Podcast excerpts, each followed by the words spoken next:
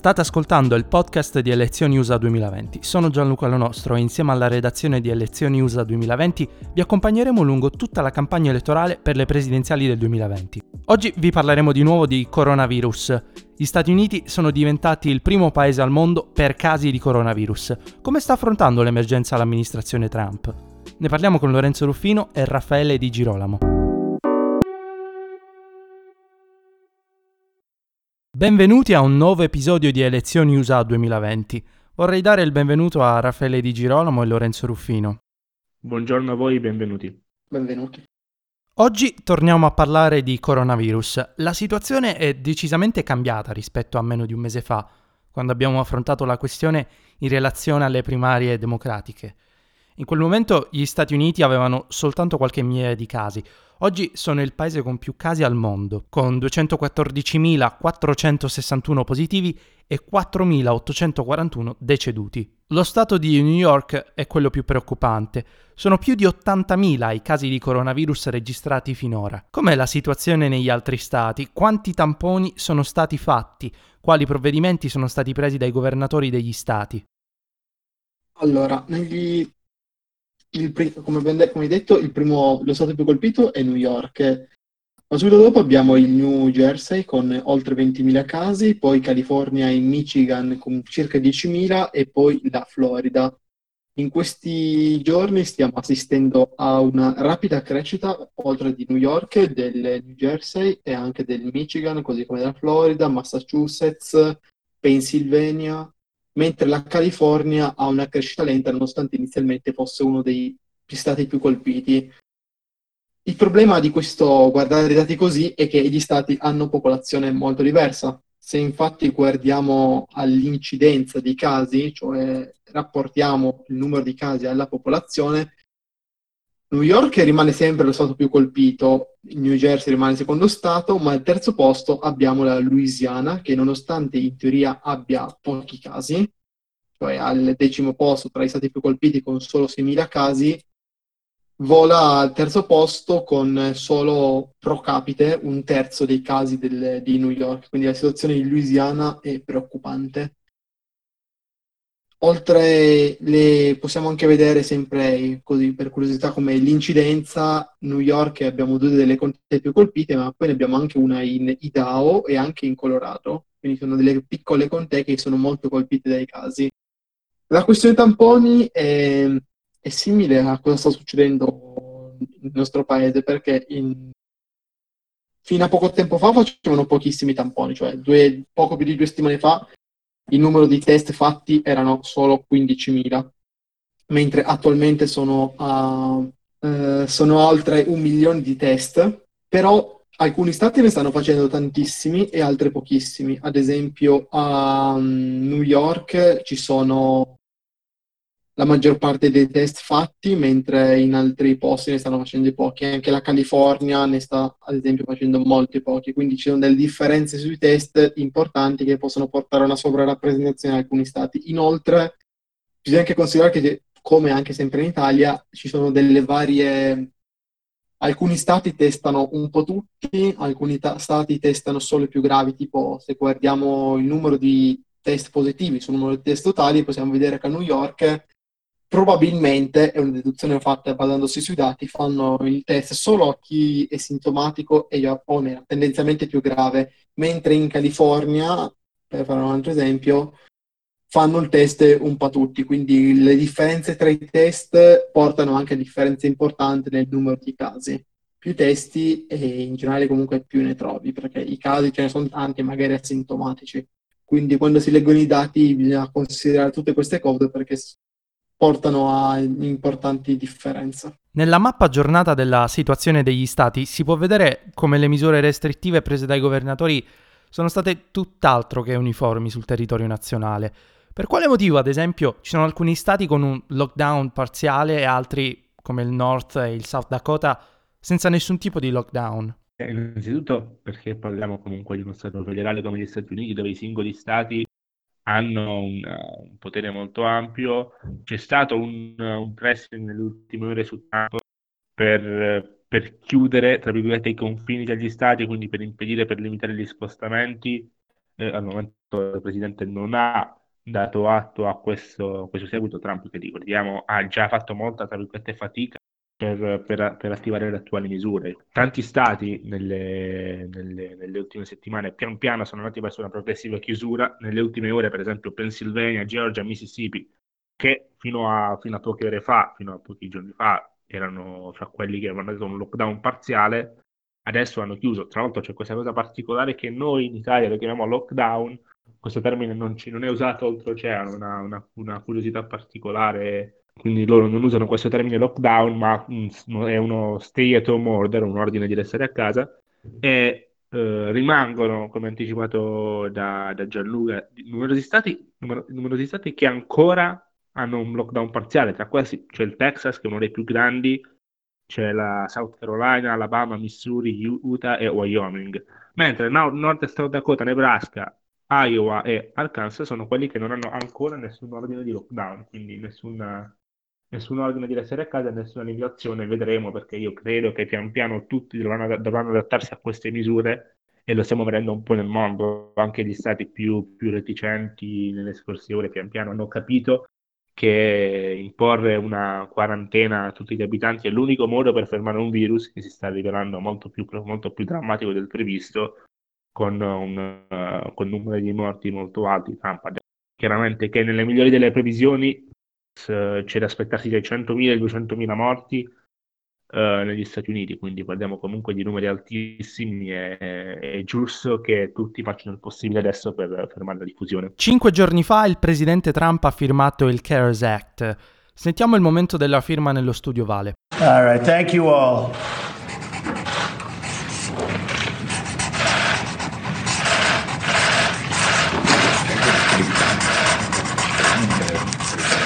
Good, I wanted that to be nice signature. Il CARES Act è una misura straordinaria approvata dal Congresso che prevede l'erogazione di 2.000 miliardi di dollari per far fronte al Covid-19. Intanto la speranza del presidente di riaprire il paese per Pasqua è stata smentita dallo stesso Trump. Secondo voi si può cominciare a fare qualche previsione sensata dal punto di vista economico? Ma fare previsioni attualmente è difficile, infatti vediamo che gira qualsiasi cosa. Chi prevede una recessione tra aprile e giugno del 30%, un tasso annualizzato, chi del 15%, chi del 20%, gira tutto perché non si sa esattamente quale sia la situazione. Sappiamo però, secondo gli ultimissimi dati, che nelle ultime due settimane 10 milioni di persone hanno fatto richiesta per il sussidio di disoccupazione, che è stato ampliato dal, dal, nel pacchetto di stimolo approvato da Camera Senato e firmato da Trump, è che facendo dei calcoli spannometrici la disoccupazione potrebbe essere già oltre il 10%, quindi il rischio è che la, situaz- la situazione economica sia molto più grave del previsto e anche facendo un confronto con i primi dati che abbiamo nei paesi europei, negli Stati Uniti sia più grave di, di quello che si pensa, perché ovviamente la facilità di, di, di licenziare sta portando tantissime persone a essere licenziate di fronte al fatto che le fabbriche, i posti di lavoro sono chiusi, non si può uscire e comunque il rischio che non ci siano neanche persone a cui vendere i beni che si producono. E infatti l'obiettivo del pacchetto da 2.000 miliardi approvato dal, da Senato e Camera è in qualche modo cercare di congelare la situazione per un po' e vedere come uscire quando, se, quando si riprende, come sarà messa la, l'economia, ma nessuno pensa che quel pacchetto da 2 mila miliardi, che è una cifra astronomica perché il, cioè, è il PIL italiano, è più del PIL italiano, giusto per dare, è il 10% del PIL americano e più del PIL italiano, giusto per dare una misura di quanto è grande in realtà nessuno pensa che sia sufficiente a evitare una brutta recessione, quindi già lavorano per un nuovo pacchetto di stimolo. Cioè, la situazione è senza dubbio grave per un presidente che ha puntato tutto sull'economia, non è una bella situazione. Eh, cosa ne pensi tu Gianluca? Ma l'economia potrebbe essere il tallone d'Achille di Trump, un paradosso, visto che per tutto il mandato il presidente ha vantato ottimi indicatori economici il record di richieste di sussidi di disoccupazione di 10 milioni è salito perché prima era di 3 milioni ed era già il record di sempre. Sarebbe una catastrofe per il paese, probabilmente la più grande crisi economica di sempre. Stavolta però tutti, non solo gli USA, hanno annunciato di essere pronti a usare qualsiasi tipo di strumento per superare la recessione. Trattandosi di uno shock simmetrico, ovvero comune a quasi tutti i mercati, gli USA potrebbero ripartire prima o dopo tutti gli altri. Il prossimo presidente avrà delle decisioni molto importanti da prendere in materia economica. Dopo l'approvazione bipartisan del CARES Act, democratici e repubblicani sono tornati a scontrarsi al congresso. Insomma, la tregua sembrerebbe essere subito finita. Come lavoreranno i due partiti d'ora in avanti? Eh, la collaborazione sarà difficile quanto pur eh, necessaria, perché si tratta di una situazione di emergenza e di una situazione probabilmente che gli Stati Uniti non hanno mai vissuto dai tempi della, della, della guerra, perché un numero di morti comunque molto elevato, una disoccupazione dilagante è, è qualcosa di inedito anche per la politica che dovrà riadattare i canoni. Poi paradossalmente capita anche in un periodo di campagna elettorale, quindi alla fine è vero collaborare per il bene dello Stato, ma ciascuno alla fine bada poi anche a, a coltivare il proprio orticello, cioè a far crescere il suo consenso elettorale. Biden in questo momento sta tenendo un profilo più riservato, non ha, eh, non ha evitato di attaccare Donald Trump, l'ha fatto nelle scorse ore per i ritardi di, di Trump nell'attivare le misure. Ricordiamo che Trump ha cercato quanto più possibile di minimizzare questa, questa situazione, un po' come è successo poi adesso in tutto il mondo, perché tutti o quasi tutti i premier dei paesi europei o dei paesi del mondo hanno cercato di evitare quanto più possibile la, una, una, una, chiusura prorogata di tutte le attività che comunque stanno avendo conseguenze economiche importanti. E, e Biden ha attaccato però nelle ultime ore ha proposto anche una telefonata con Donald Trump, quindi ha offerto spirito di collaborazione nei confronti della Casa Bianca perché anche lui è interessato a mostrarsi disponibile, anche lui vuole collaborare con i, con i repubblicani, in particolar modo con il presidente, ma uno spirito di collaborazione c'è già stato perché ricordiamo che il pacchetto di misure di cui parlavamo prima, cui parlavamo prima è stato approvato all'unanimità da, da, entrambi i partiti. Chiaro che adesso, in vista delle prossime, delle prossime scelte economiche, c'è, una, c'è, un contrasto perché i democratici stanno alzando la posta, i democratici hanno richiesto per esempio investimenti verdi, quindi di investire sulle, sulla, sull'ambiente, su infrastrutture che siano ecosostenibili. E chiaramente i repubblicani hanno frenato, ma sono state diverse le richieste arrivate nelle, nelle, scorse ore da parte dei democratici, per esempio, quelle più legate al virus sono arrivate da Nancy Pelosi che ha chiesto di uh, incrementare i fondi per, uh, per la, la, copertura sanitaria dei, dei, dei medici, visto che uh, nei, le immagini che sono arrivate anche nei telegiornali italiani delle proteste dei medici newyorkesi lasciati spesso senza, senza protezione sanitaria così come sulla, sulla, copertura sanitaria per tutti i cittadini americani, ma anche sul, sul, sulle assistenze economiche, come già è stato fatto nel primo pacchetto, e sulle assistenze sulle pensioni, ad esempio.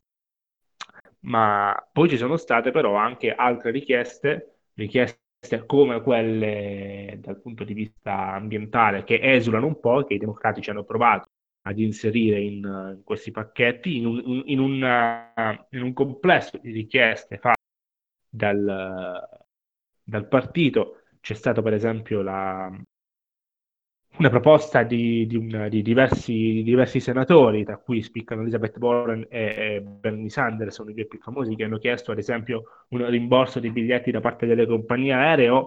La stessa, la stessa Warren insieme a Von Allen hanno proposto a Pompeo un, eh, misure, misure di, di, aiuto nei confronti dei palestinesi che eh, nel loro territorio rischiano di non aver accesso a tutte le cure sanitarie possibili, quindi la situazione per i palestinesi rischia di essere più problematica del, più problematica del, del previsto, ma anche eh, da questo punto di vista la richiesta dei, dei democratici è stata quasi unanime, misure per aiutare la teledidattica, perché con una chiusura delle scuole che si, si preannuncia comunque lunga eh, molt, eh, far sì che tutti gli studenti possano accedere alle elezioni a distanza, cosa che adesso tuttora negli Stati Uniti non avviene, sta diventando una priorità e quindi una richiesta che i democratici stanno portando al tavolo delle trattative, il tavolo delle trattative che adesso eh, guarda soprattutto al prossimo pacchetto economico. Per ora Mitch McConnell, che è il leader dei repubblicani al Senato, ha un attimo fermato le, le richieste, appunto ha invitato a non, a non usare la, la tra virgolette, scusa del coronavirus per, per inserire pacchetti proprietari democratici che però non, non riguardano direttamente la, la diffuso, il contrasto al, all'epidemia o alle conseguenze economiche derivate dall'epidemia e ha rimandato appunto alla metà di aprile, si parla del 20 aprile come data teorica per discutere delle nuove misure, eh, per verificare adesso come, come va questo, questo, piano straordinario emanato nelle scorse, nelle scorse giornate. La speaker della Camera dei rappresentanti Nancy Pelosi ha accusato il presidente degli Stati Uniti Donald Trump di aver negato la vera portata e la serietà della pandemia provocata dal coronavirus, aggiungendo che questo ha avuto un costo in termini di vite umane. Sentiamo cosa ha detto. Well, first of all, let me just say how sad it is that even since the president's signing of the bill, the number of deaths reported has doubled from 1,000 to 2,000 in our country. This is such a very, very sad time for us. So we should be taking every precaution. Uh, what the president, his uh, denial at the beginning uh, was deadly. His delaying of getting uh, equipment to where it continues, his delay in getting equipment to where it's needed is deadly.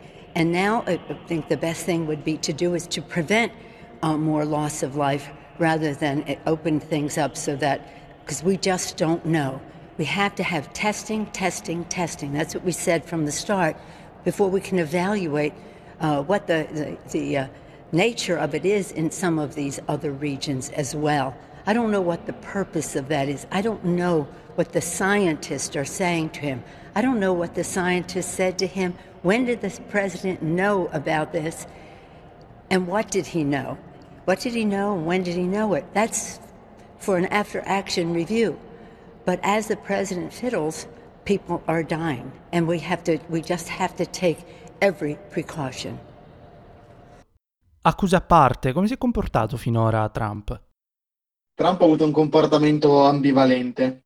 All'inizio ha senza dubbio sottovalutato molto la situazione, poi ha continuato a sottovalutarla e a un certo punto si è reso conto che era ben più grave del previsto. Domenica in conferenza stampa ha detto che se non avessero fatto nulla le loro previsioni parlavano di 2 milioni, almeno 2 milioni di morti è che se, stiamo, che se staranno sotto i 100.000 si riterranno soddisfatti.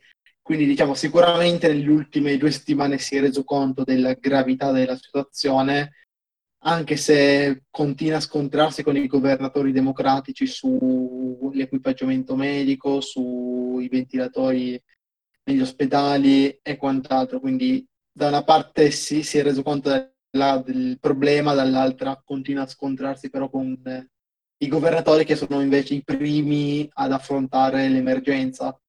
E in alcuni stati, ad esempio a New York, un, è uscito un sondaggio del Siena College che dice che i newyorkesi, gli abitanti dello Stato di New York, sostengono quello che sta facendo Cuomo, ma non sostengono quello che sta facendo Trump. Quindi questo scontro non lo aiuta.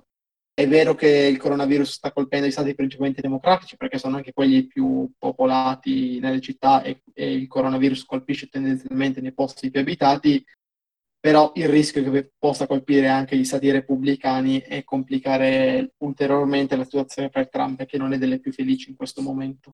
Eh, sì, ha detto quasi tutto, tutto Lorenzo e sono fondamentalmente d'accordo. Io credo che Trump sia stato preoccupato soprattutto dalle, dalle conseguenze economiche che, che, questa situazione poteva avere. Fino a un certo punto ha cercato di fare il possibile per, per limitare le conseguenze, lasciando anche le scelte ai governatori, perché ricordiamo che le prime misure di lockdown sono state prese da, da Cuomo, che tra l'altro è schizzato in alto nella popolarità nelle scorse settimane, eh, però l'attacco della, della Pelosi un qualcosa di legittimo ce l'ha perché, eh, perché comunque Trump eh, è innegabile dire che Trump abbia ritardato le misure, soprattutto perché ormai il quadro di riferimento, che era quello europeo, soprattutto italiano, era chiaro, nel senso eh, era difficile immaginare che gli Stati Uniti potessero avere una, uno sviluppo delle, delle, epidemie diverso da quanto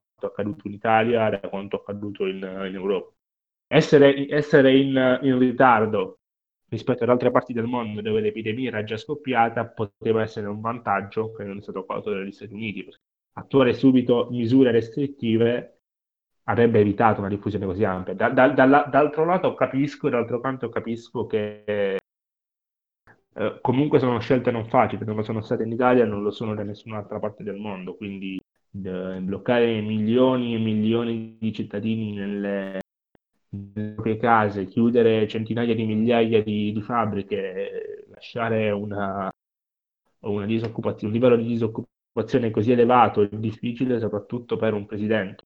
Sull'economia ha giocato tutto, che appunto in zone come il Midwest uh, sta, sta, recuperando consenso proprio perché la disoccupazione era diminuita, quindi adesso deve fronteggiare, deve fronteggiare un problema economico importante. D'altro canto, però, porsi per adesso sta pagando perché la popolarità di Trump è salita, quindi nella, nelle situazioni di emergenza ci si stringe intorno al, al proprio leader, fenomeno che in Italia sta accadendo con Conte e che in America sta accadendo con Cuomo, penso, stato, penso a Cuomo nello stato di New York, e con, con Trump a livello nazionale, quindi potrebbe a livello elettorale giocare questa carta Donald Trump, giocare la carta di, di colui che ha voluto sacrificare, tra virgolette, anche l'economia in nome della, della salute dei cittadini americani. Certo, l'argomento eh, della salute e della sanità era un elemento importante in campagna elettorale, lo diventerà nella prossima campagna elettorale vedremo quali saranno i modi della prossima campagna elettorale, se si riuscirà, dubito, a fare campagna elettorale in maniera canonica o se bisognerà reinventare uh, le modalità, però è chiaro che adesso Trump deve recuperare terreno, in parte lo sta facendo sta cercando di, di eh, reinventare appunto la, la, sua narrazione, appunto come magari come colui che cerca di salvare a tutti i costi il paese ed evitare un numero più alto di morti. Gianluca, tu cosa ne pensi? Io credo che Trump abbia fatto il bello e il cattivo tempo. Ha minimizzato all'inizio perché era ben consapevole del, dell'enorme rischio rappresentato dalle prime previsioni economiche arrivate dopo l'esplosione dell'epidemia. Questo spiegherebbe la promessa di riaprire il paese già a Pasqua. Adesso però sembra più pragmatico, sta cominciando ad ascoltare il direttore del National Institute of Allergy and Infectious Diseases, Anthony Fauci, e gli altri membri della task force della Casa Bianca. Un aspetto che tuttavia fa preoccupare il presidente il timido aumento nella popolarità. Trump è passato dal 40-42% al 45% di approval rating, secondo l'ultima media di 538 ma ci sono altri istituti che lo danno anche al 49. Non penso che sia abbastanza. Il confronto storico con gli altri presidenti coinvolti in simili emergenze, ovvero Kennedy durante la crisi dei missili di Cuba, Bush senior a seguito dello scoppio della guerra del Golfo e Bush junior eh, immediatamente dopo l'11 settembre, è impietoso il confronto. Kennedy recuperò tutti i punti persi dall'inizio del mandato Bush senior guadagnò una decina di punti, mentre il figlio passò dal 55 all'88% in men che non si dica. Trump, se vuole essere il favorito a novembre, deve riunire il popolo americano sotto la sua leadership. Tocca a lui dimostrare agli americani quanto potranno fidarsi, perché ricordiamolo, lui è il comandante in capo, potenzialmente l'uomo più potente del mondo. Bene, per oggi è tutto. Ringrazio Raffaele. Grazie a voi, buona, buona giornata. E Lorenzo. Grazie a voi per averci ascoltato. Noi vi diamo appuntamento alla prossima settimana. Vi parleremo del sistema sanitario americano e lo faremo con un ospite speciale.